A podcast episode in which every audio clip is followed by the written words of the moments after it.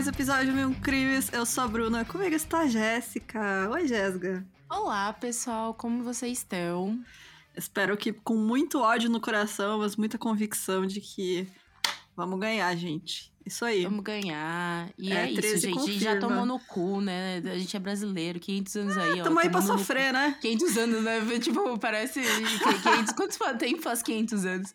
É que durante muito tempo, gente, foi quando eu era criança. Eu jovem. lembro o Marco era 500 anos, né? Do... O Marco era de 500 anos, agora são com 30 anos falando, nossa, 500 anos, né, no Brasil.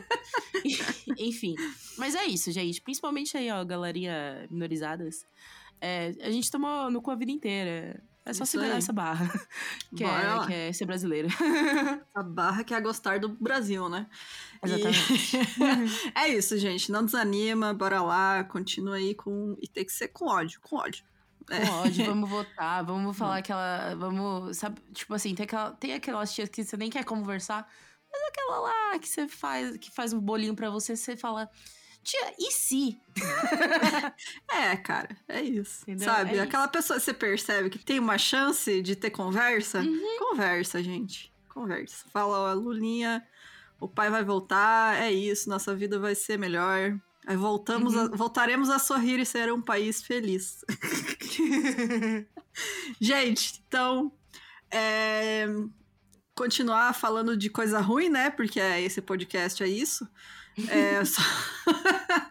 só um aviso aqui: esse, esse episódio especial tem. Uh, as vítimas são todas crianças, tá? Então tem relato de abuso sexual e violência contra as crianças. Então fica aí o aviso de conteúdo, que eu sei que tem gente que não gosta de ouvir episódio, tudo bem, a gente pode pular esse episódio se você não consegue ouvir esse tipo de conteúdo. Então, é, bora lá, gente, para o episódio de hoje.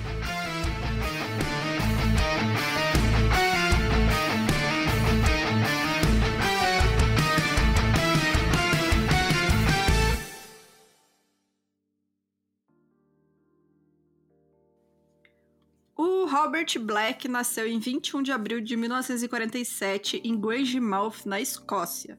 A mãe dele, a Jessie Hunter Black, era uma mulher solteira de 24 anos que trabalhava de operária em uma fábrica. Ela não chegou a registrar o nome do pai do Robert na certidão de nascimento dele, e pela pressão na época, né, e o preconceito contra mães solteiras, que ainda existe hoje em dia, imagina em 1947, ela decidiu colocar o Robert para adoção aos seis meses de idade. Mais tarde ela se casou e teve outros quatro filhos. E com os filhos, né, esses quatro filhos e o marido, eles acabaram se mudando para a Austrália. Ela nunca mencionou o primeiro filho que teve antes de se casar e ela nunca contou para ninguém quem que era o pai do Robert. E o casal que adotou ele eram o Jack e a Margaret Tulip, que tinham por volta de 50 anos. Eles já tinham adotado várias crianças ao longo dos anos e moravam em Kinlochleven, Kinlochleven, onde o Robert cresceu pelos próximos 11 anos. O Jack acabou morrendo quando ele tinha 5 anos e o Robert diz que não tem nenhuma memória do pai adotivo.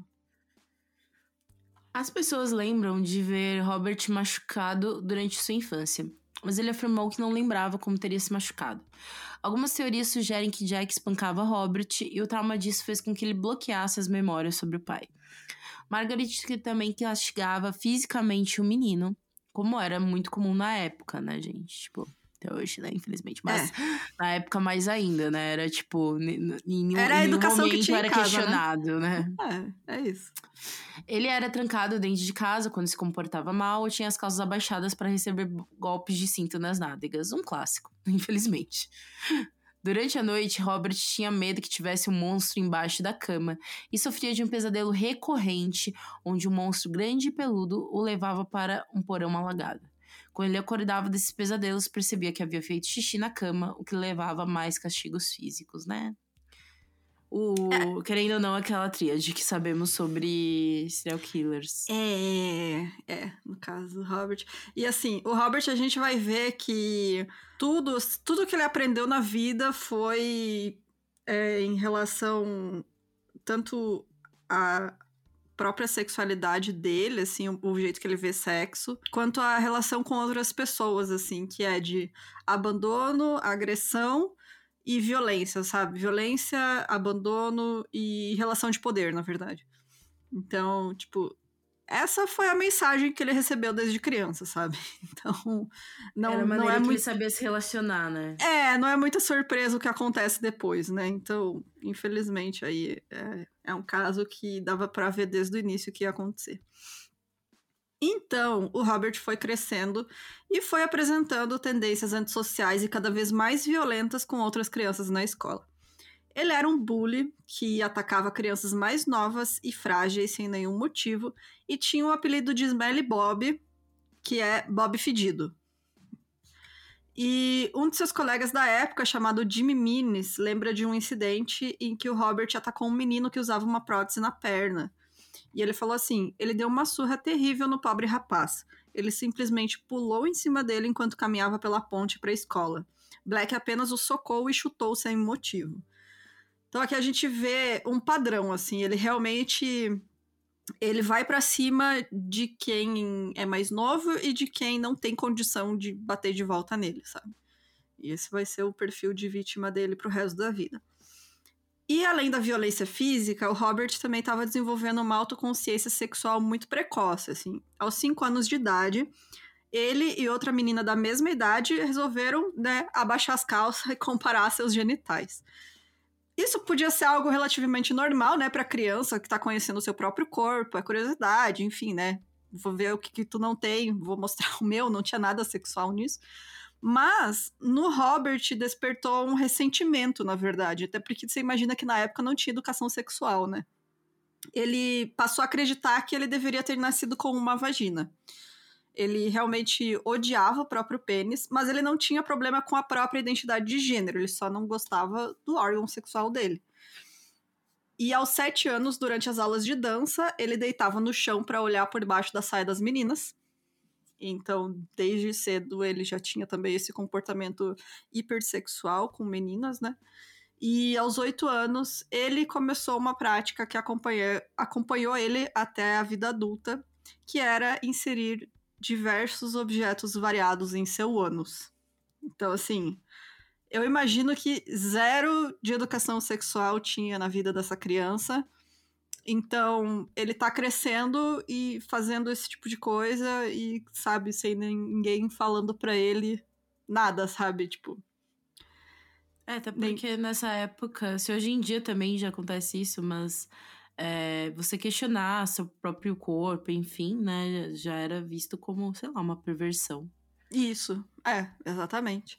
E aí tem muito, muita gente, assim, que analisando o caso dele depois, diz que essa fixação dele com.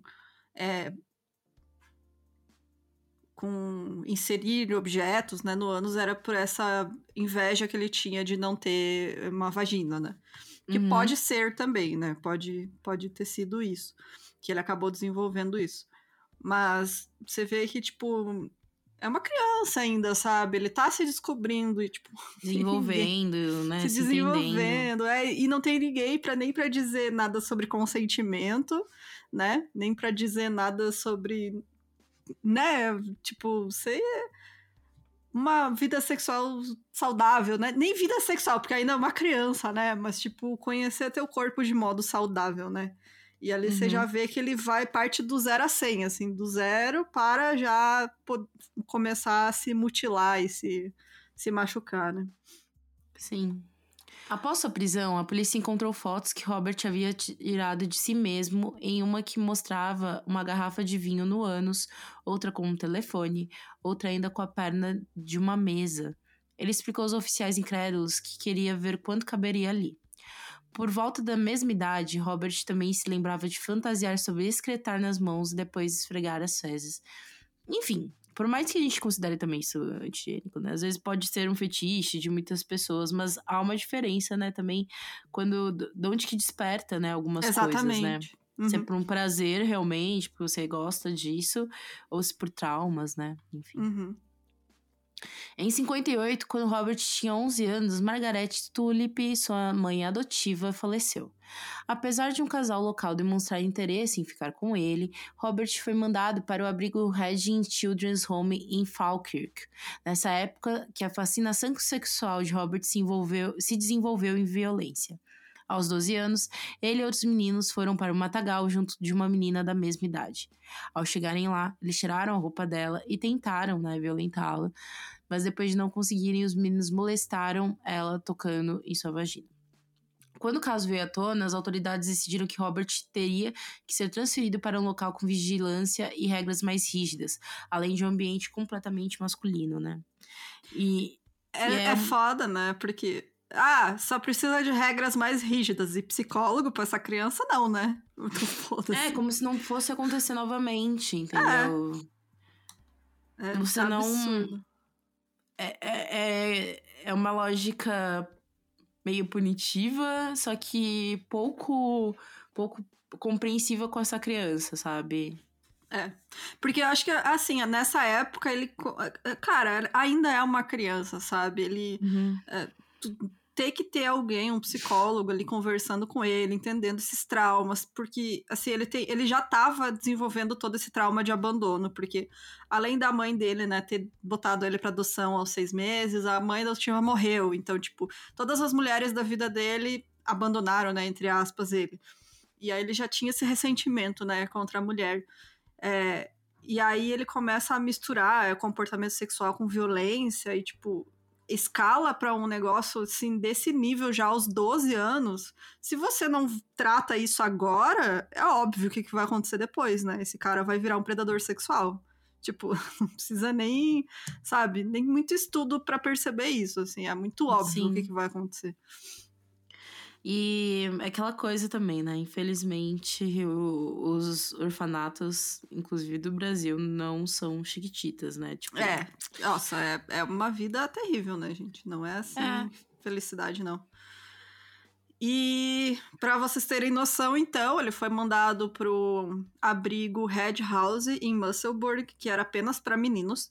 E aí, neste lugar, como a gente, a Jéssica falou, né? Que pode ser não só você ter, ser abandonado lá no lugar, né, sem supervisão, você também sofre abusos e violências lá dentro, e esse foi o caso do Robert. Pela maior parte dos três anos em que ele ficou nesse abrigo, ele foi abusado sexualmente por um dos funcionários. A vítima anterior desse funcionário tinha sido obrigada a apontar qual menino ia substituir ele quando ele saísse do abrigo, e o Robert foi o escolhido. Mano. Ou seja, essa pessoa estava há anos fazendo isso lá, torturando física e psicologicamente esses meninos, né? E mais uma vez, o Robert aprendeu a associar sexo com violência, abuso, dominância e submissão. E agora, na posição da vítima, ele simpatizava e se identificava com seu agressor. E do abuso que era feito contra ele, ele concluiu que era aceitável tomar o que você queria sem levar em conta os sentimentos de outras pessoas. E a gente vai ver isso mais pra frente, que ele realmente não vê as vítimas dele como pessoas. Para ele são apenas objetos de prazer. Só, objeto. É tipo, é um objeto que ele pode usar e jogar fora. É isso. E durante esse tempo, Robert conseguiu uma vaga na Musselburgh Grammar, Grammar School. E ele estava um pouco acima da média academicamente, mas era o esporte que realmente interessava, principalmente futebol, natação e atletismo. Mais tarde, quando ele se mudou para Londres, ele foi cotado para entrar no time de futebol em Fieldtown, mas uh, ele tinha uma visão ruim, eu não, não consegui descobrir se era miopia, enfim. Ele tinha algum problema de visão que colocou a carreira no futebol profissional fora do alcance. Então, seu amor pela natação continuou ao longo de sua vida e ele até trabalhou como salva-vidas por um tempo. Um trabalho que para ele era, né, unir o útil ao agradável, que é péssimo, porque aí era combustível ideal para suas fantasias pedófilas, né? Porque aí ele ficava de olho nas meninas da piscina. Sim. E aí tinha acesso a essas crianças também, né? O que é mais terrível ainda. Sim, porque querendo não é algo bem de confiança, né? Exatamente, né? Você tá uhum. ali, né? Tendo que salvar a criança. Em 62, quando Robert tinha 15 anos, ou seja, muito novinho, ele foi liberado ao abrigo dos, para meninos. Com a ajuda do governo, ele conseguiu um emprego como entregador de carne e encontrou um quarto para alugar em um orfanato em Greenock, nos arredores de Glasgow. Mais tarde, ele disse que havia caracterizado cerca de 30 a 40 meninas enquanto fazia entregas, se ao chegar nas casas descobrisse que elas estavam sozinhas. Nenhum desses incidentes parece ter sido relatado. Também a gente tá falando de, um, de uma época que, tipo, as próprias meninas não iam denunciar, porque senão era bem provável de falar que era culpa delas ou é, algo do tipo. Exatamente. né? É... Ele seria pego apenas no ano seguinte, quando seu comportamento escalou ainda mais. Numa tarde de verão em 63, quando tinha 17 anos, ele encontrou uma garotinha de 7 anos brincando sozinha em um parque. Ele atraiu a menina dizendo que iria mostrar alguns gatinhos para ela e a levou para o abrigo anti-bombas abandonado ali perto. Ele a estrangulou até ela ficar inconsciente e depois abusou sexualmente, masturbando sobre seu corpo. Ele a deixou sem se preocupar, sem se preocupar se ela estava morta ou não. E a menina foi encontrada depois vagando pela rua, chorando e confusa. É, eu acho que ele acreditou que ela estava morta, assim, porque. Pelo que ele fala mais tarde, sabe? Uhum. Mas. É, ele logo foi pego, não consegui encontrar muita informação de como conseguiram, né? Mas enfim, conseguiram pegar ele. E o caso foi parar na justiça, onde ele passou por uma avaliação psiquiátrica. Mas essa avaliação foi muito, muito superficial. E ele foi acusado de comportamento lascivo e libidinoso. E o exame psiquiátrico sugeriu que o incidente foi isolado e que ele não precisava de tratamento. Gente, mesmo se fosse um caso isolado, como assim, né? Sabe? Não interessa se foi isolado ou se é algo que o cara tá pensando em continuar fazendo. Ele abusou de uma criança. Como é que você Exato. não vai tratar uma pessoa, sabe? Você vai achar que, ah, não, caso isolado. Gente, que caso isolado. Puta que pariu, né, mano? Uhum. E aí, como resultado disso, ele foi só advertido pelo delito. Porque a lei escocesa, né, tem é, esses casos que uma advertência, né, quando é um infrator que foi considerado culpado ou que se declarou culpado, não é multado e nem, nem é preso, né, mas ele recebe uma pena na forma de advertência verbal devido à infração menor à lei mas a condenação ainda é registrada, então ainda tá nos registros deles, mas eles entendem que, tipo, ah, é, não foi nada tão grave, sabe? Ou, tipo, ah, não é perigo para a sociedade, então ele vai só com, sai, vai, leva um xingo e vai para casa. Nossa, e como e... Que, que, que, não, que não é perigoso, sabe? É muito... o cara tá com uma criança, mano. A criança. Sete anos sabe? E deveria ter sido tentativa de homicídio também, né? Porque ele estrangulou Sim. a menina e deixou ela como morta lá. Tipo, já Sim. começa aí também, né? E, bom, ao contrário do, desse relatório psiquiátrico, né, o relatório de condicional do serviço social considerou o incidente mais sério e foi decidido que ele tinha que deixar a cidade, né, e retornar a Grange Mouse.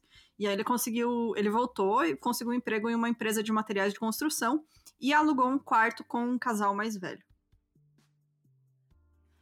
Robert começou a namorar então uma jovem chamada Pamela Hogson, que ele conheceu num grupo, clube de jovens local. Essa foi a sua única namorada conhecida e eles se relacionaram por vários meses. De acordo com Robert, ele pediu ela em casamento e ficou arrasado quando ela terminou, de repente, o relacionamento, em parte devido às suas exigências sexuais incomuns. Porque, né? Né, Em 66, Robert fez mais uma vítima. Desta vez, a vítima era a neta de 9 anos do casal que alugava o quarto dele. O abuso aconteceu da mesma forma que antes, com Robert olhando, tocando e molestando a criança. Ela finalmente contou a seus pais, mas foi decidido que a polícia não seria chamada. Eles sentiam que a menina já havia sofrido o suficiente e não queriam revitimizá-la, fazendo ela passar por um processo e revivendo o trauma. Robert foi ordenado a sair da casa. Meio que entendo também os é. pais, né? Porque querendo ou não é ela vai ter que denunciar, reviver, enfim, né? E se hoje em dia já é difícil, né, você conseguir já acontece, né, de caso de processo, assim, de vítima de estupro e tal, a, a pessoa é revitimizada, tendo, sabe, con sendo contestada. Bom, a gente viu, né, a gente escutou o episódio da Mariana Ferri que a gente fez. Uhum. Imagina em 66 para uma criança passar por um processo desse, sabe? Tipo, é, é, é surreal mesmo. Eu entendo os pais mesmo de não querer fazer ela passar por tudo isso de novo, sabe? Sim. Deveria, na verdade, deveria existir, né, é, outros meios, né, de fazer isso, né, sem precisar fazer a criança passar por isso. Enfim. Logo depois disso, então, ele perdeu o emprego, provavelmente porque a notícia do abuso tinha se espalhado, né, pela cidade que era bem pequena. E aí o Robert se mudou de volta para Kinlochleven e alugou um quarto com um casal que tinha uma filha de 7 anos. Mais Mano, uma é vez. É muito louco a facilidade que ele tem com. Acesso à criança, né? Exato. E é um cara solteiro, sozinho. e ele tem as, muito fácil acesso à criança. Né? Tipo, Sim. é surreal. E como a gente imagina, né? Ele atacou de novo, né? Submetendo essa menina também aos mesmos abusos que ele tinha cometido antes com outras crianças. Mas dessa vez, quando os pais da menina descobriram, eles chamaram a polícia. O Robert se declarou culpado de três acusações de atentado ao pudor contra uma criança e foi condenado a um ano de prisão em Paulmont Borstal, em Brighton, que é uma instituição especializada no treinamento e reabilitação de jovens infratores graves. Gente, nessa época ele tinha 20 anos. Mano. É muito novo, E o cara. absurdo é esse, né? Que, tipo, eles ficam no ciclo de colocar ele como um jovem infrator. Em nenhum momento há questionado, por exemplo, a questão psicológica dele, sabe? Exato, que é o, né, a raiz de tudo ali.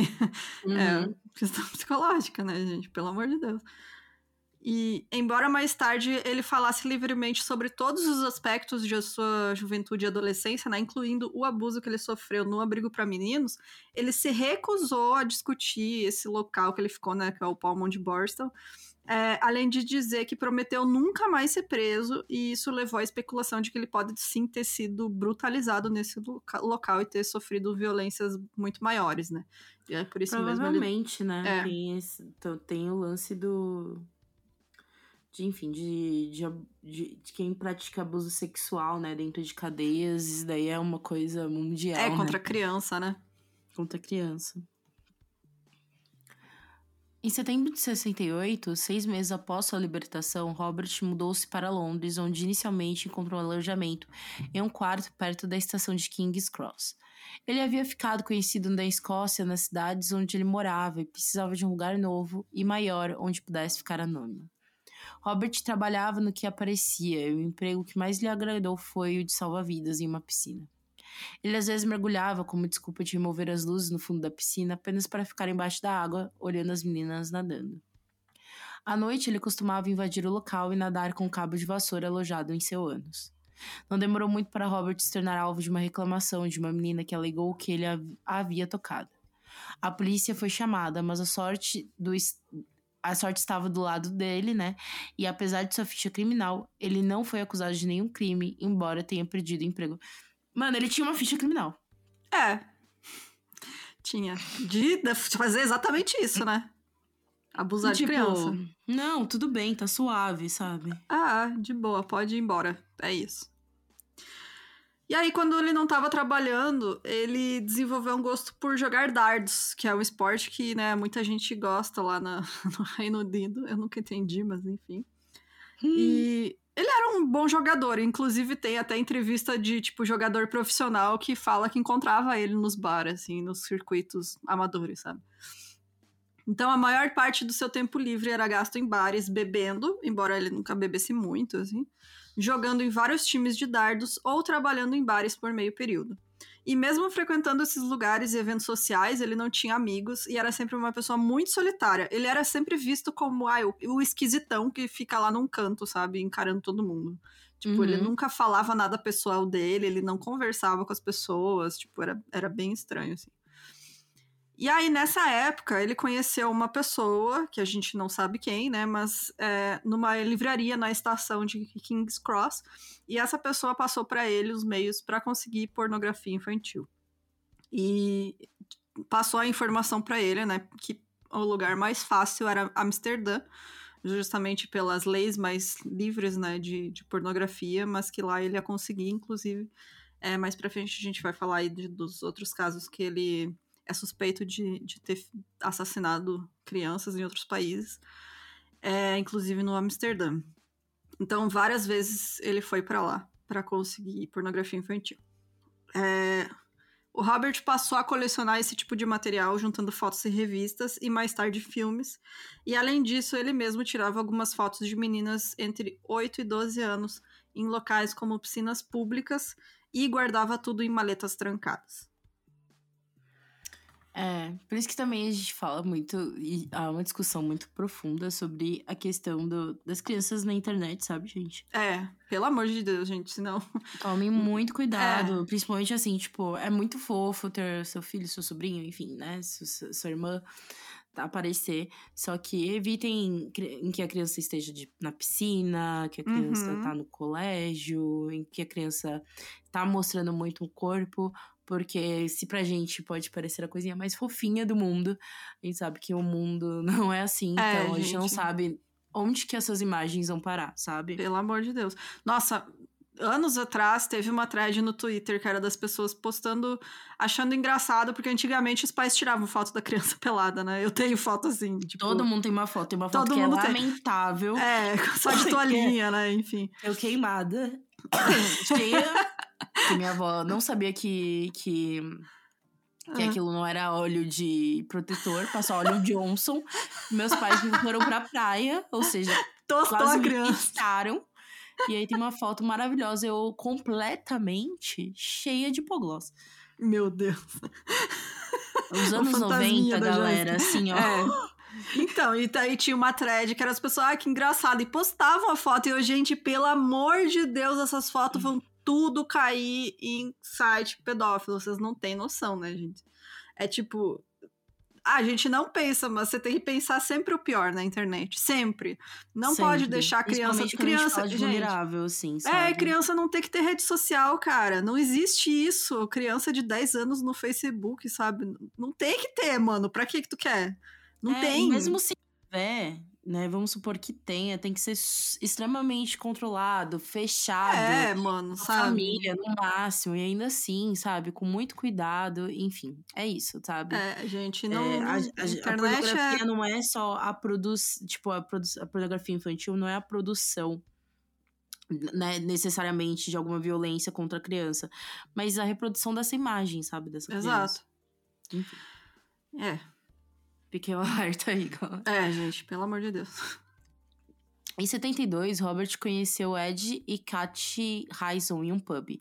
Eles conversavam um pouco e Robert disse que precisava de um lugar para morar, e o casal tinha um quarto livre no sótão da casa. Eles acharam Robert simpático e ele aceitou a oferta.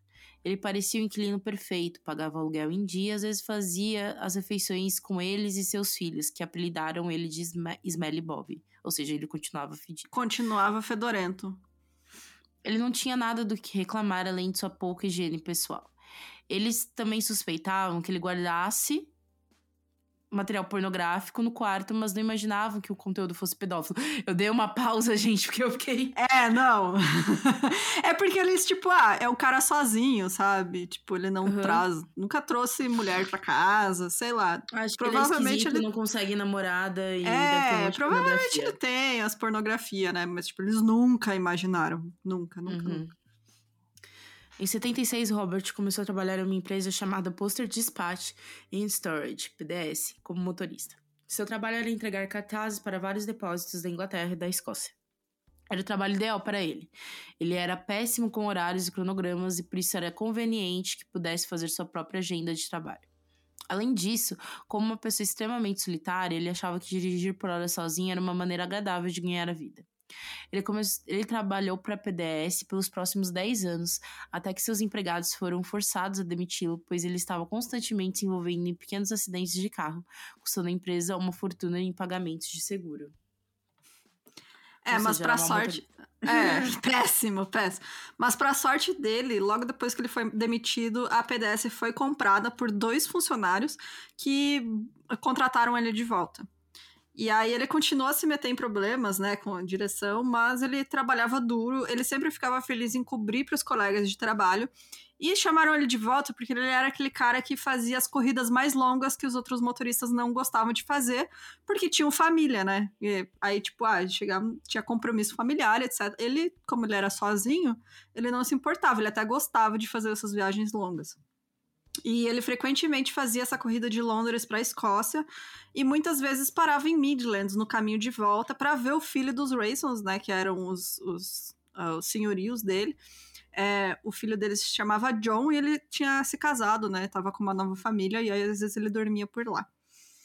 E na parte de trás de sua van, ele guardava vários objetos como ferramentas de masturbação para serem inseridos em seu ânus, enquanto ele fantasiava sobre tocar meninas. Mais tarde ele disse à polícia que ele ficava na traseira da van nas noites em que ele trabalhava e ele se vestia com roupas É, eu botei femininas aqui, mas é roupas infantis, gente. Não é tipo roupa de mulher, é roupa de menininha.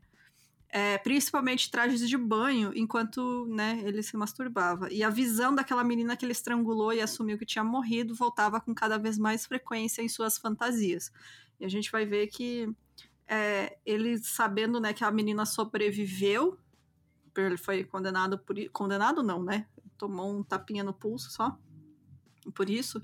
Parece que, tipo, ai, agora ele tinha que fazer de verdade, sabe? Ele tinha que ir até o fim de verdade, não é, que nem dessa outra vez que a menina sobreviveu. O primeiro assassinato que conseguiu ser provado cometido por Robert aconteceu em 12 de agosto de 81. Jennifer Carey, de 9 anos, perguntou à sua mãe se poderia ir de bicicleta até a casa de uma amiga. Sua mãe disse que sim e a viu pela última vez a 1h40 da tarde, quando Jennifer saiu de casa. Horas depois, a bicicleta dela foi encontrada a pouco mais de um quilômetro de sua casa, coberta de folhas e galhos. Uma busca com 200 pessoas foi feita, mas não conseguiram encontrar nenhum sinal da garota. Seis dias depois, dois pescadores encontraram o corpo de Jennifer em um reservatório a 26 quilômetros de distância da casa dela, ou seja, muito longe. Uhum. Na autópsia, o médico patologista notou sinais de abuso sexual no corpo e nas roupas íntimas de Jennifer. O exame também concluiu que, ele, que ela havia morrido por afogamento, provavelmente acompanhada de estrangulamento por ligadura. O relógio que ela estava usando, né, parou às 5h40. É, ou seja, né, provavelmente foi no mesmo dia que ele levou, ele matou ela, né? Uhum. A localização do corpo, né, perto de uma importante estrada entre Belfast e Dublin, levou a polícia a suspeitar que o assassino estava familiarizado com aquela área. Porque esse reservatório, que é um reservatório de represa, né, que, que tem, é, que o corpo dela foi encontrado ficava perto de uma rota que era muito frequentada por motoristas de entrega de longa distância e era visível apenas alguns metros de uma parada que tinha postos de gasolina, restaurante e hotéis, sugerindo que seu assassino pode ter viajado extensivamente por essa rota. Era alguém que conhecia aquele lugar, né? Já tinha passado por lá. E aí levou mais um ano para que o Robert fizesse a sua próxima vítima fatal. A gente vai ver esse padrão acontecendo várias vezes. É, ele mata e aí fica um ano e mata de novo. Em 30 de julho de 82, a Susan Maxwell, de 11 anos, perguntou para a mãe dela se ela podia ir de bicicleta até o jogo de tênis, que ficava a cerca de 3 quilômetros de sua casa. Ela morava no interior, né, numa fazenda. Uhum. A sua mãe, Liz, ficou relutante em aceitar porque ela achava perigoso ela andar de bicicleta por conta do trânsito. Mas ela aceitou que ela fosse de a pé porque elas moravam numa cidade muito pequena chamada Tweed. E ela conhecia todo mundo que morava no caminho que a Susan ia fazer. Aquela coisa de cidade pequena, todo mundo se conhece. Sempre vê a criançada, né? Ah, a criança do vizinho passando, e as pessoas ficam meio de olho, assim, né? Ficam sempre se cuidando. E aí, no fim, a Susan nem precisou caminhar muito, porque passou um trabalhador de uma das fazendas vizinhas e deu carona para ela até o jogo. Mas ela planejava voltar caminhando, né? Afinal, a mãe dela deixou, era uma coisa nova, ela, era a primeira vez que ela ia sair sozinha andando, assim, um, um caminho mais longo. Sua mãe resolveu ir buscar ela no fim do jogo, pois era muito tarde e estava muito quente. No caminho para lá, onde Liz estava esperando encontrar Susan, caminho de casa, não havia sinal dela. No Lennon Tennis Club e na viagem de volta à fazenda, Susan ainda não estava em lugar nenhum. O telefonema para a amiga de Susan, Alison, rapidamente estabeleceu que ela havia se separado de Susan quando ela estava voltando para casa. A polícia foi chamada, as investigações começaram rapidamente.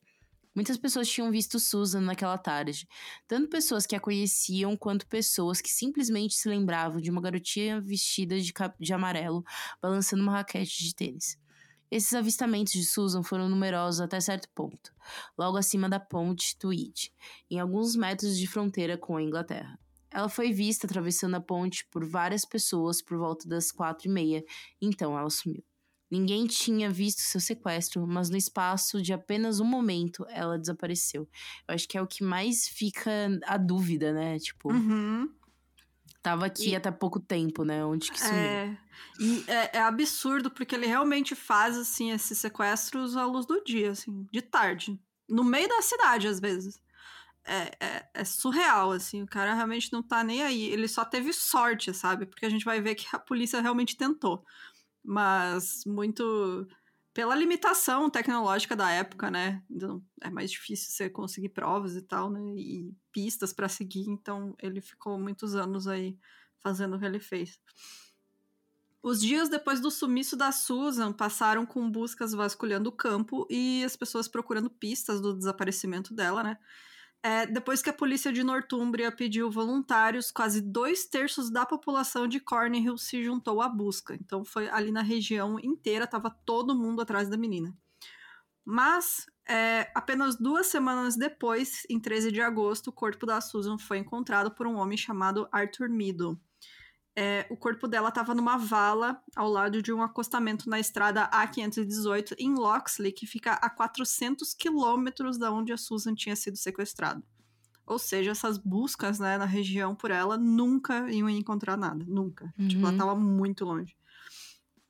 E aí, pelo avançado estado de decomposição do corpo, a polícia assumiu que ela tinha sido morta pouco depois de ter sido sequestrada e o médico legista não conseguia determinar a causa da morte. E a única pista que eles tinham, né, era que a calcinha dela tinha sido removida, confirmando a suspeita de que o motivo do ataque fosse sexual. Era a única coisa que eles tinham, assim. E ele também tinha trocado a roupa dela. Ela tava com, se não me engano, um shorts na mochila, e aí ele tirou a calça dela e colocou um shorts. E é isso, assim, eles não tinham mais nada. Nada, nada, nada. Ou seja, nada Nada para ajudar, né, gente? É. é absurdo.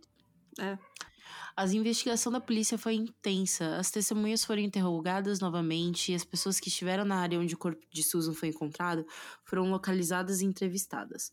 Fotografias da menina foram amplamente distribuídas. Hotéis locais de parada foram visitados para obter informações sobre os visitantes da área no momento do assassinato, que foram posteriormente interrogados motoristas de empresas de transporte entre Escócia e Stafford, Staffordshire foram entrevistados.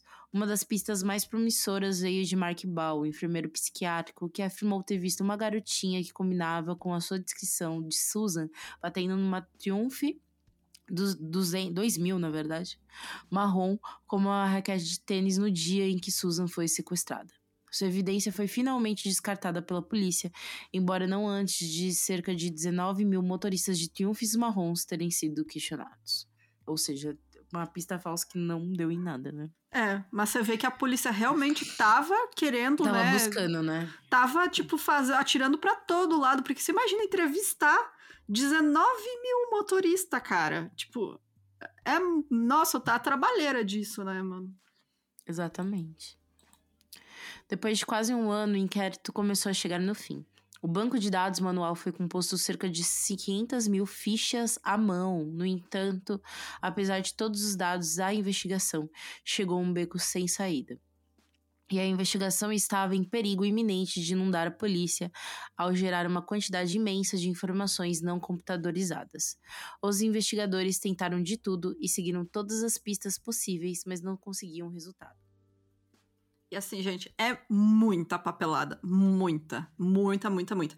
E recente acontecido o caso. Deixa eu pegar aqui. Do Peter Sutcliffe, que é o, o estripador de Yorkshire. Que foi. É... Os crimes dele foi ali nos anos 70, né?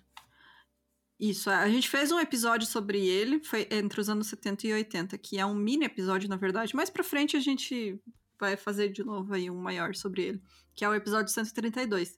E esse caso do Peter Sutcliffe, ele literalmente inundou a polícia com um trabalho de papelada, assim, foi um, um negócio absurdo, sabe?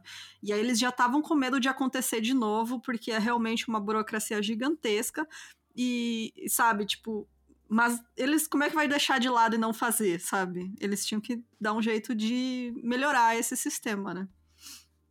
Mas, por enquanto, eles não tinham outra alternativa, né? Além de, de fazer essa papelada toda, porque eles realmente estavam atrás de muita, qualquer pista que eles conseguissem. Mais uma vez, demorou mais um ano, né, para que o Robert matasse novamente.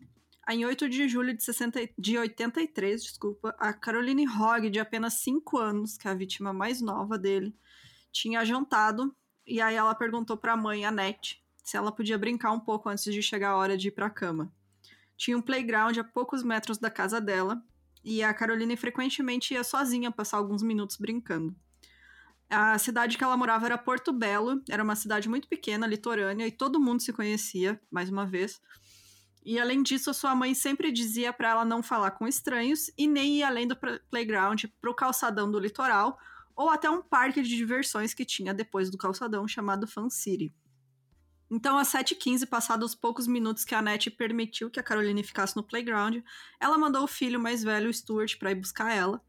E quando ele voltou dizendo que não encontrou, a Annette foi procurar. E depois a família inteira estava buscando pela Caroline.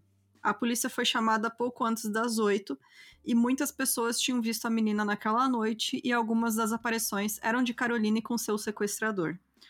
Tiveram relatos da Caroline de mãos dadas com um homem, eles dizem um scruff man, que seria tipo um homem mal vestido, um homem mal, sabe, é, meio uhum, sujo. Assim. Aparência assim. meio zoada. Isso, com aparência zoada.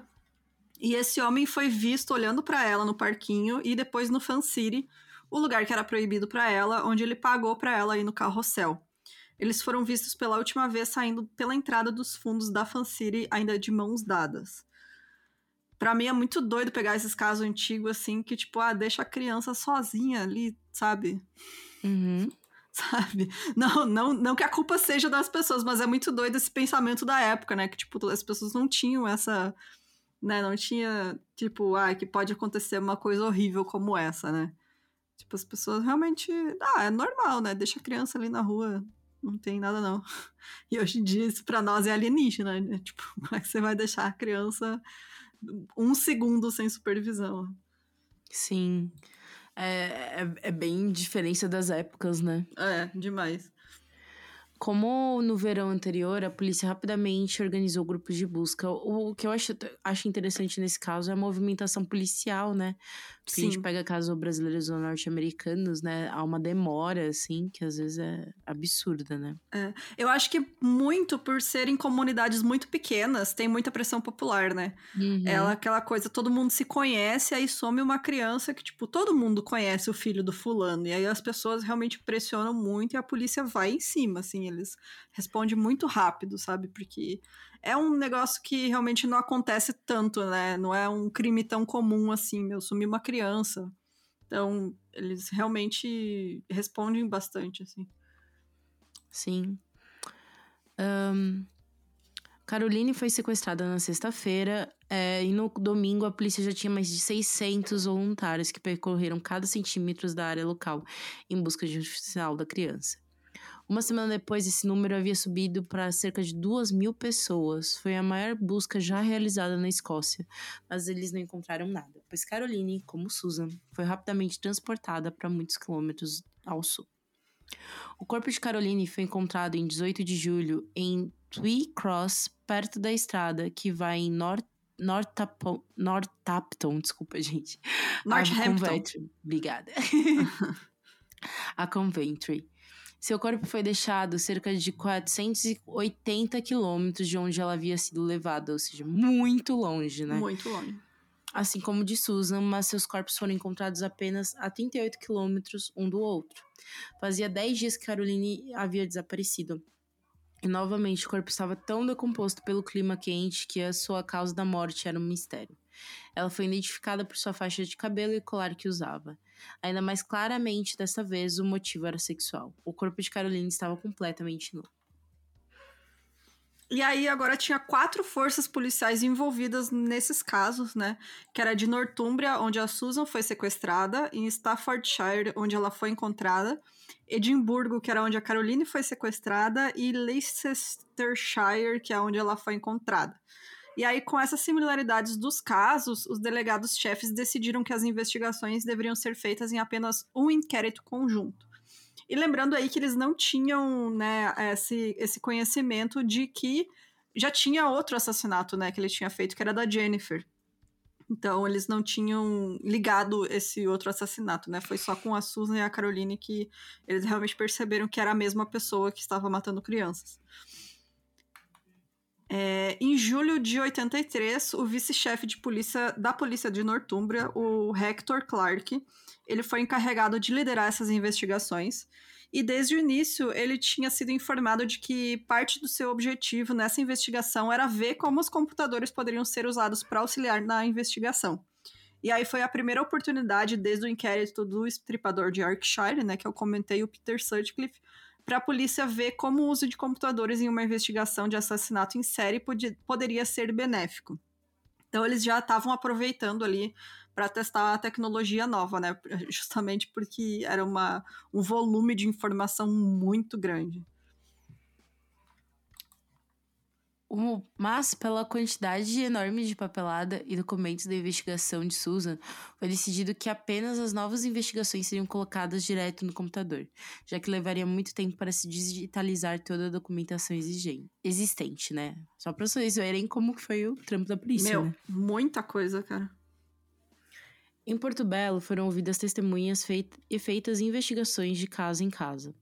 Em Leicestershire, os policiais sentaram-se por semanas ao lado da rodovia, anotando placas dos carros que passavam. Oficiais de inteligência locais de todas as forças em todo o país foram solicitados para elaborar listas de possíveis suspeitos. As casas dos homens que estavam de passeio na área naquela noite para fins imorais foram revisitadas. Turistas de lugares tão distantes quanto a Austrália foram solicitados a enviar rolos de câmera ou filmagens que haviam feito em Porto Belo. Mano, eles foram inteligentes, né, nesse É, sentido. foram. Isso que é o muito. É, o- é o que mais revolta, sabe? Que os caras realmente fizeram o trabalho deles, assim. É, porque normalmente a gente conta muito histórias de que a polícia cagou horrores, assim, na É. hora de investigar, né? Eu fico muito puta aqui. Porque é tipo o caso do BTK, que os caras realmente Uhum. fizeram, mano, muita, muita investigação, mas realmente foi sorte, assim, do cara, sabe? Tipo, Uhum. e que- questão da época também, né? De não ter tanto recurso e tal, né? Tecnológico pra conseguir outros tipos de provas e tal, porque eles realmente estavam tentando muito, assim. Sim. Uma recons- reconstrução da última viagem de Caroline foi feita, multas de estacionamento emitidas em Edimburgo foram examinadas e foi desenhada a impressão de um artista do Homem Desalinhado, que levou mais de 600 nomes a serem apresentados pelo público. Talvez a pista mais esperançosa tenha sido a de, das- de um senhor e senhora Flynn, que viram um Ford Cortina azul com um homem e uma jovem com aparência de medo. Foram entrevistados 20 mil motoristas de cortinas azuis. Infelizmente, como caso de Triumph Marrom, a pista acabou sendo falsa. Poxa, gente, é um gasto e tempo pra É. nada, né? Exato. É, mas é que muita gente, tipo, dá essas pistas realmente de bom coração, né? Achando que tá ajudando, sabe? Não é nada, assim, pra sacanear a polícia. E, né, daí a polícia vai atrás, gasta todo esse tempo e tal. Mas, enfim. Uma coisa que acho que foi, assim, a única coisa que eles fizeram de errado e que acabou atrapalhando demais, né? A investigação e aí acabou... é, Porque, assim, todos os nomes né, de suspeito eles colocavam nesse banco de dados. E aí eles mandaram, ah, vai atrás de todo mundo, todos os caras que tenham acusações de abuso contra criança e qualquer coisa desse relacionada a esse tipo de crime nos últimos 10 anos. E a acusação, né, que o Robert tinha sido é, condenado, né, já fazia mais de 10 anos. Então ele acabou não entrando nesse, nessa lista da polícia. Então acho que foi a única coisa que eles erraram, assim, foi colocar essa margem de 10 anos, sabe? Porque Sim. realmente, senão ele teria aparecido antes no, no radar Uhum. deles. É, só um pouquinho. A polícia, mais uma vez, estava fazendo o seu trabalho, né? Seguindo centenas de pistas e juntando uma grande quantidade de informações, mas ainda assim eles não conseguiam progredir na investigação. Como resultado, mas né, uma coisa boa é que os assass- né, a investigação sobre esses assassinatos e a base de dados que eles estavam preenchendo, vários outros crimes, né, incluindo crimes relacionados a abuso infantil, foram resolvidos. Então, ao mesmo tempo né, que eles estavam fazendo todas essas investigações, eles resolviam outros casos né, de abuso sexual e etc. E talvez pela proporção que essas investigações tomaram, porque assim, a reconstrução é, da última vez que a menina foi vista e tal, passou na TV, tava uma comoção nacional, assim. Então, talvez por conta disso, o Robert passou um tempo maior sem matar, sabe? Ele ficou três anos para fazer o seu próximo assassinato. Talvez nessa época, se eu não me engano, também ele teria viajado e matado em outros lugares, né? Então, em 26 de março de 86, a Sarah Harper, de 10 anos, foi assassinada. Às 20 horas da noite, pouco antes do comércio fechar, a Jack, que era a mãe dela, pediu que um de seus filhos fosse comprar pão. E a Sarah se voluntariou. pegou uma libra da mãe e duas garrafas vazias de limonada, que ela ia trocar por moedas, e saiu da casa dela em Morley para andar os 90 metros até a mercearia. O dono do local, chamado Champaneri, que se lembra claramente de Sarah chegando, dizendo que ela retornou as garrafas de limonada e comprou um pão branco e dois pacotes de batata chips. Ela saiu às 8 e 5 e logo depois disso, duas meninas que a conheciam viram, viam Sarah indo para casa por um beco que as pessoas locais usavam como atalho. Depois disso, Sarah desapareceu. Por volta das 8h15 né, da noite, Jack começou a se preocupar, pois a viagem deveria ter levado apenas 5 minutos para Sarah. Embora Jack pensasse que Sarah provavelmente estava apenas passeando, comendo chips no beco, ela enviou a irmã Sarah, de Sarah, né, a Claire, para procurá-la. Quando Claire voltou sem notícias da sua irmã, a família saiu de carro para procurá-la. Às 21 horas, a polícia foi chamada e mais uma vez as buscas e inquéritos foram rapidamente acionados. Mais uma vez, eles se mostraram infrutíferos, né? Ou seja, tipo, também a polícia vendo tudo acontecer de novo e de novo e de novo. É, isso é muito frustrante, né? Em 19 de abril, David Mould passeava com seu cachorro na margem do rio Trent, em Nottingham, quando ele viu algo flutuando na água. Ele achou que era um saco de lixo, alguma coisa assim. E quando ele percebeu se tratar de um corpo, ele usou um graveto para tirar da, da correnteza né, e puxar para a margem, e aí chamou a polícia. Mais tarde foi determinado né, que era o corpo da Sarah e que ela tinha sido colocada no rio quando ela ainda estava com vida e o patologista que examinou seu corpo descreveu os ferimentos que foram infligidos antes da morte como terríveis. Ela, tido, ela tinha sido violentada sexualmente. Inicialmente, essa investigação sobre o assassinato da Sarah foi conduzida como um inquérito separado. Eles achavam que tinha muita diferença, assim, entre o modo que ela desapareceu e as outras meninas. Eu não entendi muito bem porque eles dizem que ah, as outras foram à luz do dia, ela foi mais à noite. É, tipo, tinha umas coisinhas assim, mas ao mesmo tempo eles mantiveram ligações estreitas, né, com o inquérito conjunto da, das outras meninas, né, a fim de manter todas as outras vias de abordagem abertas. Então, ao mesmo tempo que eles estavam meio separados, eles ainda mantinham contato, né, com as outras investigações, porque ainda tinham o suficiente para é, suspeitar que talvez fosse a mesma pessoa, né. O caso da Sarah também foi colocado diretamente na base de dados da polícia e depois de oito meses, as autoridades decidiram juntar o caso da Sarah aos outros dois, e todos eles deveriam ser adicionados ao Holmes, que era o programa que estava sendo usado como base de dados nacional para a polícia. Era um programa inovador, assim, que eles estavam começando, né, que estavam alimentando, e aí eles falaram, não, ó, é, a gente vai agora passar tudo para o Holmes, porque aí todos os policiais assim do, do, Reino Unido têm acesso, né? Todos vão conseguir pesquisar todas as informações sobre todos os casos. Só que eles vão ter que fazer isso na mão, assim, porque o primeiro caso era aquela papelada toda, né? Que eles já nem tinham colocado na base de dados que eles já tinham. E o da Sara e da da segunda vítima que eles estavam investigando, que era a Caroline, é, tava numa base de dados, mas era um programa diferente, então ia ter que ser colocado à mão também no Holmes. Então, tipo, foi um trabalho gigantesco, assim, gigantesco. Sim. A investigação de Susan Maxwell nunca havia sido computadorizada. A investigação de Caroline Hogg já tinha sido, assim como a de Sarah Harper, mas os programas eram compatíveis com o Holmes. Todas as três investigações completas tiveram que ser inseridas com as conversões necessárias no banco de dados do Holmes. O processo levou três anos. É. Mano. E em julho de 90, a tarefa foi finalmente concluída. Em 23 de abril de 1988, Robert, Robert atacou novamente em Nottingham. Ele tentou sequestrar Teresa Thornhill, de 15 anos. A idade não se encaixava no perfil de vítimas de Robert, mas ele pode ter achado que ela era mais nova por ter apenas 1,50 de altura. Mas Teresa conseguiu resistir quando Robert tentou arrastá-la para sua van e ela acabou fugindo. Para a polícia, Teresa descreveu o homem como desleixado, acima do peso, careca e de constituição grande, com idade entre 40 e 50 anos, e cerca de 1,75m de altura. Pelo menos agora eles tinham uma descrição melhor, né? É, exato. Mas até aquele retrato falado que eles tinham, né, num dos outros casos anteriores, até que parecia com ele, assim. Ah, o sim. negócio é que ele se preparava para essas coisas, então ele tava sempre mudando a aparência, sabe? Hum. Às vezes hum. ele raspava a cabeça, às vezes ele deixava barba, e ele tinha vários óculos diferentes que ele usava. Tipo, o cara realmente pensava antes de fazer, sabe? Sim.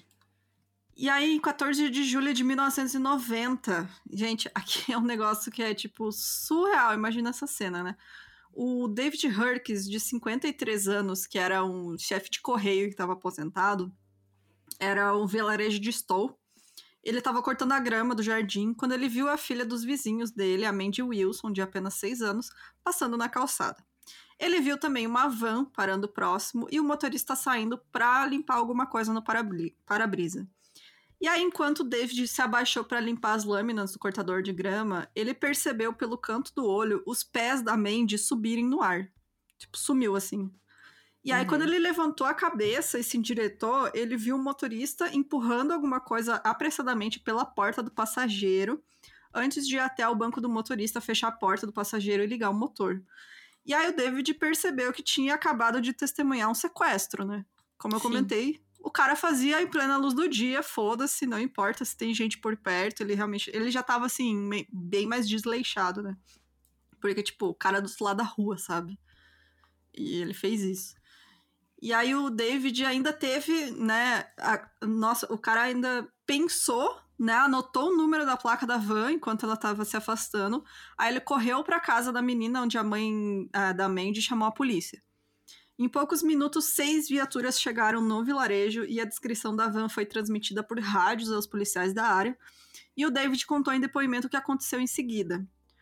Enquanto a polícia estava se espalhando ali, né, procurando, começando a procurar, ele tava, é, ele falou o seguinte: Eu estava perto do local onde a criança havia sido sequestrada, informando a polícia e ao perturbado pai da menina sobre o que havia acontecido. De repente, eu vi a van novamente e gritei: É ele! O policial correu para a estrada e a van desviou para evitar bater nele antes de parar. O cara passou na estrada ali perto. Mano. É. Tipo, sei lá quanto tempo depois já tinha passado, acho que uma hora, sei lá quanto tempo. E aí o cara lá dando depoimento pra polícia, ele passou lá, lá, lá, o cara, e apontou pra van. Gente, e... que absurdo. Pura sorte. Pura sorte, uhum. assim, ter esse cara ali na frente da casa e ver, Muito sabe? Muita sorte, muita sorte. O motorista se identificou como Robert Black e foi algemado imediatamente. Mandy foi encontrada enfiada atrás no banco da van, amarrada com as mãos nas costas e com uma fita na boca. Ela havia sido colocada dentro de um saco de dormir, mas ela ainda estava viva. Ao, mas no pouco tempo em que passou com a menina, Robert a molestou. No caminho para a delegacia, disse que o sequestro havia sido sem pensar e ele admitiu que era um pedófilo. Ele foi acusado de sequestro e mantido em custódia. Os policiais imediatamente notaram similaridades com os casos de assassinato de meninos nos últimos anos e notificaram Hector Clark, chefe das investigações da prisão de Robert. Em 16 de julho, Hector entrevistou Robert e, apesar das respostas dele serem curtas, Hector teve certeza que ele era o homem que estava procurando desde 82. Nossa, gente, deve ser uma carta, sabe? É, tipo, o cara falou assim: não, eu tenho certeza, sabe? Falou com ele assim, e ele nem respondeu nada, assim, quando eles perguntavam de assassinato e tal, porque assim, ele admitiu abuso, admitiu um monte de coisa, mas assassinato ele não admitiu nenhum, não confessou.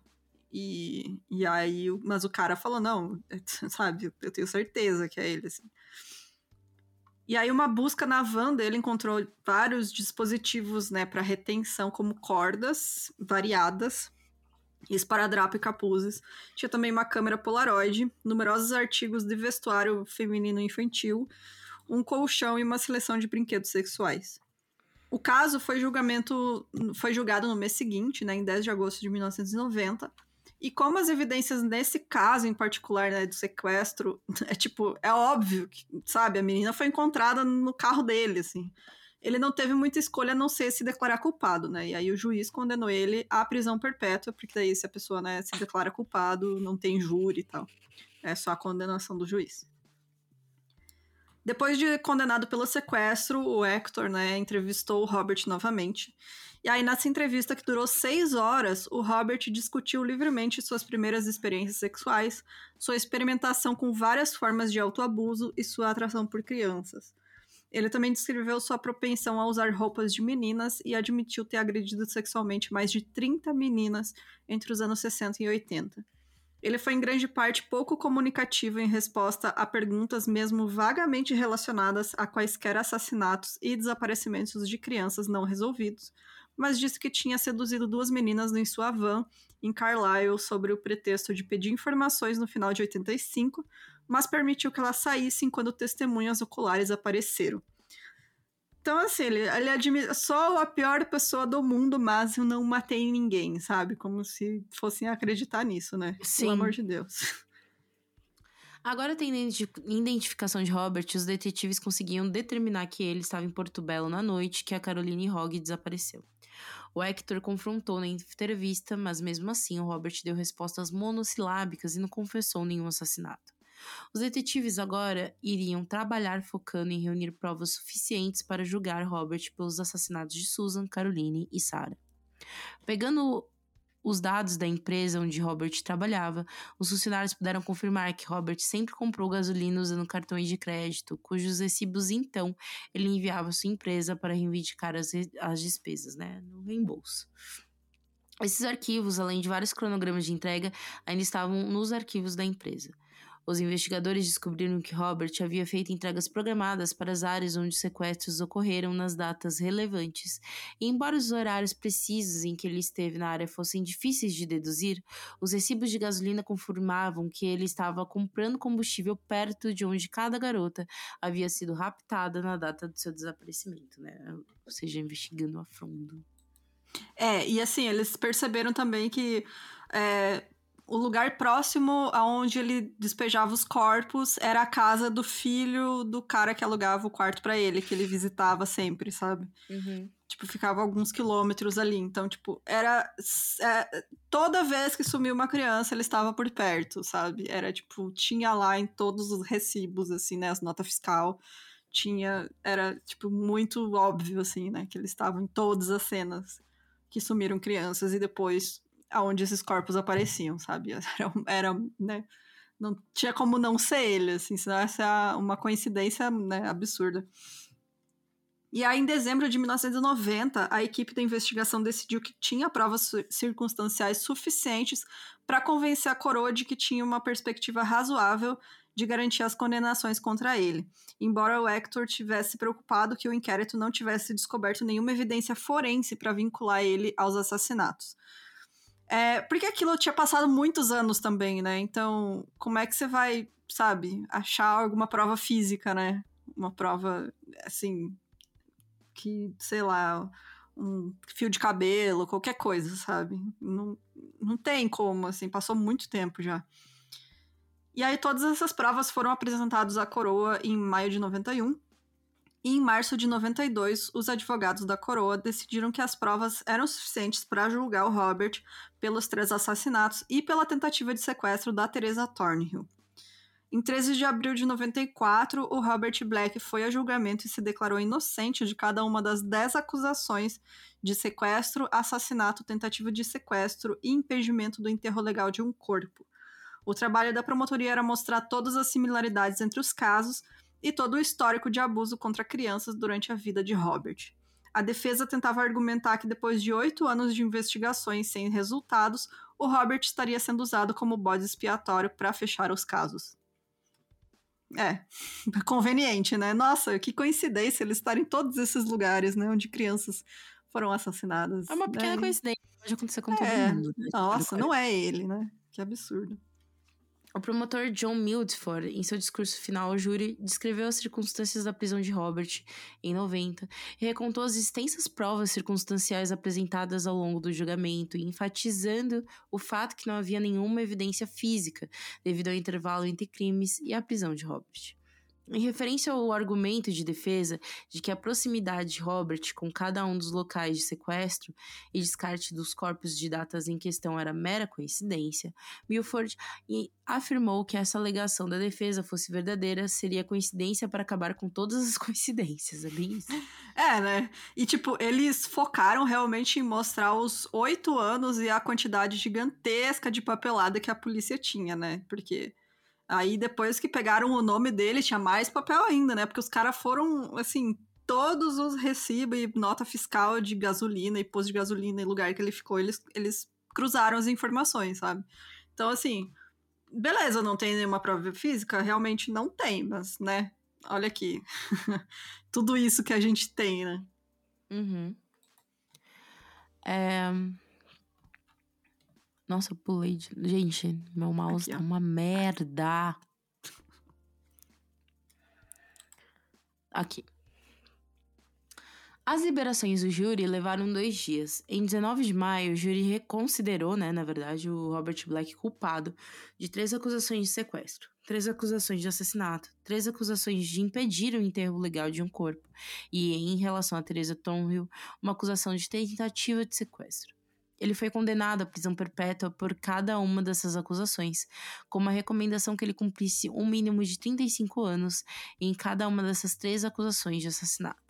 Essas sentenças de prisão perpétua deviam ser cumpridas simultaneamente. Ou seja, daria ainda para ele recorrer, né?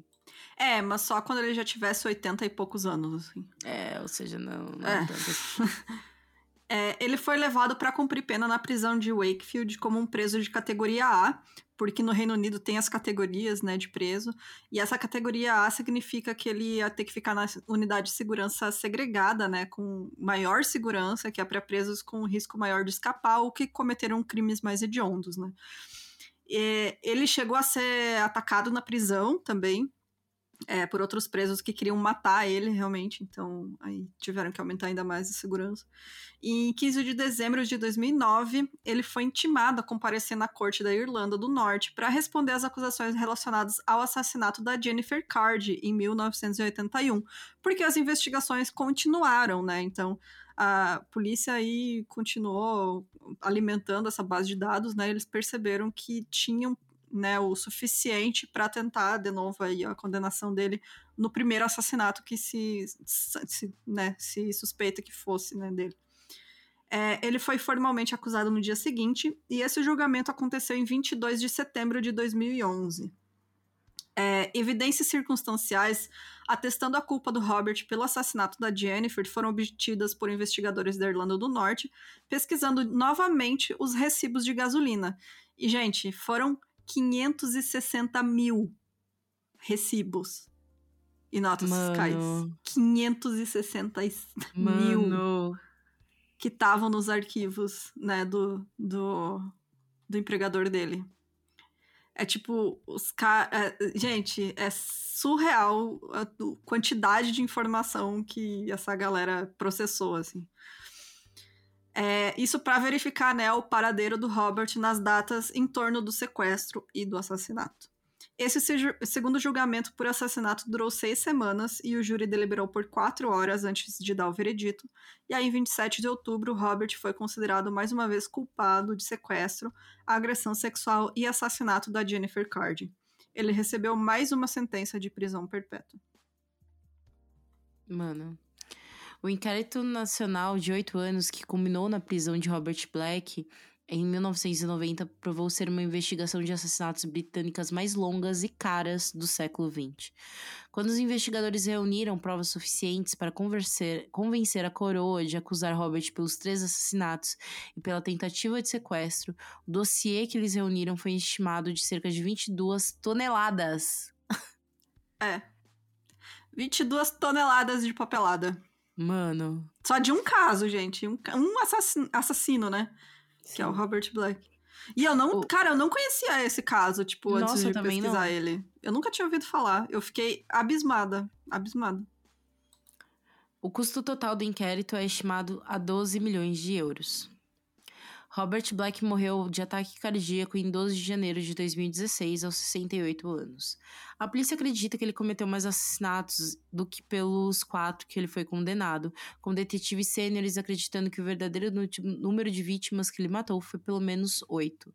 Ele foi ligado a mais 14 assassinatos e desaparecimentos de crianças no Reino Unido, Irlanda, Europa continental, cometidos entre 69 e 89. Ou seja, muita. Pode ter sido muito mais gente do que.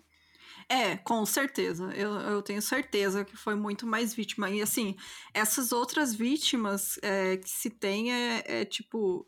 Muitos policiais têm quase certeza que foi ele, sabe? Porque uhum. o modo foi igual, o perfil era igual, e assim, é, tem provas de que ele estava pela região, sabe? Então tem no Reino Unido, tem na Irlanda, tem na Alemanha, tem na na França também, e como eu falei, né, em Amsterdã também. É uma criança que era um lugar que ele ia muito também. E, assim, algumas dessas crianças nunca foram encontradas, né? Então, né, ainda tem isso, né? Quantas mais sumiram, não foram encontradas, né? E pode ter sido ele também. Porque o cara ficou muitos anos, né? Muitos anos fazendo isso. Sim. E... Então é isso, né, gente? É isso, gente. Esse horroroso. Eu não, eu não conhecia. Eu fiquei cada vez mais embasbacada com esse caso. Cada coisa que eu lia.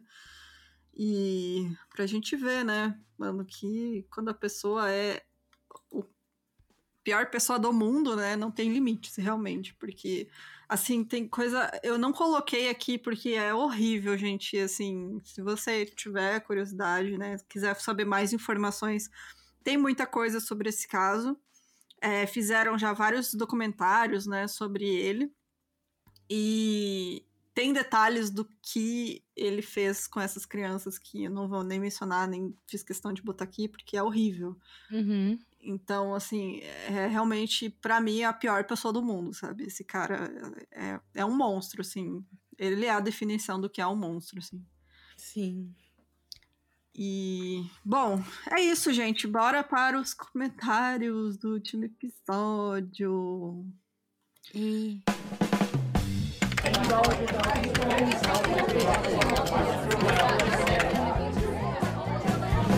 Comentário!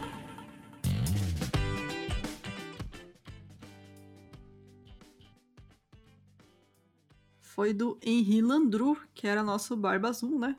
Tem muito episódio de gente reclamando porque deu problema, né? Ai, dia. gente, infelizmente aconteceu. Aconteceu, não foi nossa Mas, culpa. Tadinha, desinstalou o aplicativo, enfim. Nossa, teve gente desesperada, realmente. Desculpa aí, pessoal, foi um problema no Spotify, com vários feeds, né? Eu vi que vários podcasts estavam dando problema. Mas enfim, né? Às vezes acontece. É... Vamos ver. É... Um comentário. Ah, a Miranda.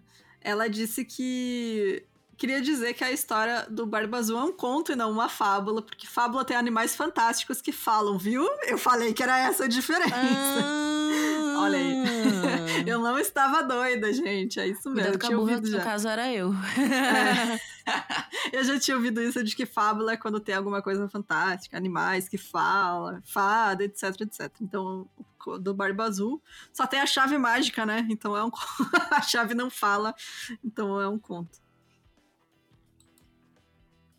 Ah, eu, eu lenta. É, eu tô procurando um que não fale sobre o book. Pera só um instantinho, gente. Para aqui. Da Cássia. Cássia Dantas. Cássia Dantas. Aqui, ó. Aqui eu achei uma. Socorro que eu ouvi Lily e já fiquei polvorosa. Eu moro a 20 minutos dessa cidade. É uma cidade grande, mais próxima da roça onde ela vive. e nem é grande a cidade. e nem é grande. Ai, gente, acontece. Então, aí, pessoal que mora fora do Brasil, se vocês souberem de qualquer caso aí da região de vocês, manda pra gente Sim. também. Que nem, tipo, de hoje, assim, eu não conhecia e tal. É, manda aí que às vezes a gente é, não ouve falar muita coisa, né? Mais nos interior e tal. É, eu vou ler da Cássia, então. A Cássia Sim. finalmente consegui acompanhar o episódio atual, carinha feliz. Infelizmente, consegui acompanhar o episódio atual, carinha triste. Agora não posso mais maratonar vocês. Parabéns, meninas. Adoro o trabalho de vocês. Amo a Jéssica se atrapalhando com a história. e a Bruna não se contendo. Sentindo falta de historinhas da Fabi no meio do episódio. Ah, a gente vai voltar, calma lá. Sou muito fã e falo sobre vocês para todo mundo. Beijos, me notem. Notamos, muito beijos, muito obrigada. Muito beijos. muito obrigada. É, gente, a melhor coisa que vocês podem fazer pra gente é falar da gente pros outros. É, a gente Sim, cresceu no boca a a palavra do boca. mil e um crimes. A gente é, espalha a palavra do mil crimes, isso aí. Seja o, o fã maluco aí que. E já avisa que a gente é doida, assim, tipo, É. comenta as coisas, enfim. Sabe? Exato. Não deixa a pessoa se assustar, já assusta antes, assim. Sim. É, Deixa eu ver aqui, mais um que, que não seja. A Lu Figueiredo falou que ouviu o episódio e tá sendo só caracas, meu, relaxa. Foi só uma desgraça atrás de tragédia, sim. Esse episódio não, não teve um tempo de respiro. Não, cara, foi, foi só desgraça. Nossa. É. Péssimo, péssimo. É, todo episódio, né, cara? Não, mas ó, gente, é, a gente vai. É como eu vou pra São Paulo, né? A gente vai preparar um episódio que a gente vai gravar juntas. E aí vai ser aqueles episódios mais levinhos que a gente pode falar mais besteira e dar risada pra vocês. Então, é, a gente tá vendo se vai fazer de creepypasta ou teoria da conspiração, enfim. Mas se você tiver qualquer sugestão desse tipo Manda de coisa, nós. manda pra nós no e-mail milcrimes.gmail.com. Pode ser uma creepypasta que você tem escrito, um conto de terror, um, um negócio engraçado, sei lá, gente, manda pra nós. Eu gosto de ler o que vocês escrevem. É, historinhas de terror também, pode mandar. Sim. E se você tiver também sugestão de caso, manda pra gente no e-mail. E E, ah, eu queria comentar que o Diogo Mello falou que adoria, adorou o Saminha da, da abertura. E isso daí Ah. foi do nada, que foi o clique da infância. a, a Jéssica que ficou cantando. Quando eu falei do caso, ela começou a cantar e eu fiquei, ah, amiga, que isso? E era o Sambinha, o Barba Azul. O Saminha do Barba Azul, entendeu? É, do Chico da Porque- Silva, né? É, peraí, deixa eu ver aqui, ó. Chico da É, Silva, o Barba Azul, gente. É, É essa, essa é a da música pra quem gosta. Azul, Exatamente. É o Samia que minha mãe cantava e, tipo, ouvia desde criança. Porque, enfim, é isso, né? Meus, meu pai e minha mãe gostam de samba. Mas eu não sabia o que era Barba Azul. Aí depois de um tempo, eu lembro que alguém falou: ah, é tipo um- uma viúva negra versão homem, sabe? É, faz exatamente isso. exatamente isso. Então é isso. O cara, o cara pega geral, mas ele não é o Barba Azul. Essa que é a letra. Ele não mata, ele só pega geral. Cada um Exatamente. Tem uma em cada estado, mas ele não mata. Tá de boa. É, Gente, é isso então. É, Ah, deixa eu ler aqui um comentário que a gente recebeu no, na DM, que é da Ana Silva. Ela falou assim: Ai meu Deus, nem acredito que eu consegui chegar até a McVeigh, que foi o nosso último mini, né? Eu explico. Comecei a ouvir vocês quando estava procurando notícias e podcasts falando sobre a Suzana e os irmãos Cravinhos. Achei vocês, isso foi em julho desse ano. Então fui pro primeiro episódio e hoje escutei da McVeigh. Amo vocês, Bruna, Fabi e Jéssica. Ai, muito obrigada! Ai, adorei, eu adoro gente que passa toda a jornada e continua com a gente, porque o começo é, é difícil. Começo, toda vez que a gente fala, a pessoa fala, nossa, tô ouvindo desde o começo, a Bruna tá de sete fios do cabelo. É, gente, vocês vão me ver quase careca em São Paulo, mas é isso. É, gente, muito obrigada. Brigadão para todo mundo que manda essas mensagens de carinho. A gente adora receber. É muito bacana ver esse feedback de vocês. E até semana que vem, então, né? Comentem aí no episódio também o que vocês acham. É, se vocês já conheceram o caso também. Então, comenta o que vocês quiserem. Exatamente. Lembrando pra vocês nos apoiarem, por favor, tá? Tem- temos o nosso cartas e temos o nosso padrinho. O apoio é essencial pra gente conseguir manter várias questões aqui do, do podcast. Uhum. Ah, e a nossa qualidade, talvez aumentar coisinhas, enfim. Isso aí.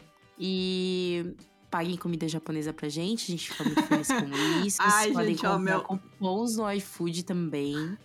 Meu tá aniversário é semana que vem, hein? Vem aí. Vem aí. E vai ser bem no dia que vai sair o episódio, ó. Vem aí. Gente, beijos. Até semana que vem, quando eu estarei mais velha. Não que agora não esteja, né? Todo dia a gente tá mais velho. A reflexão do, da noite. É... e beijos até semana que vem. Tchau, tchau. Tchau.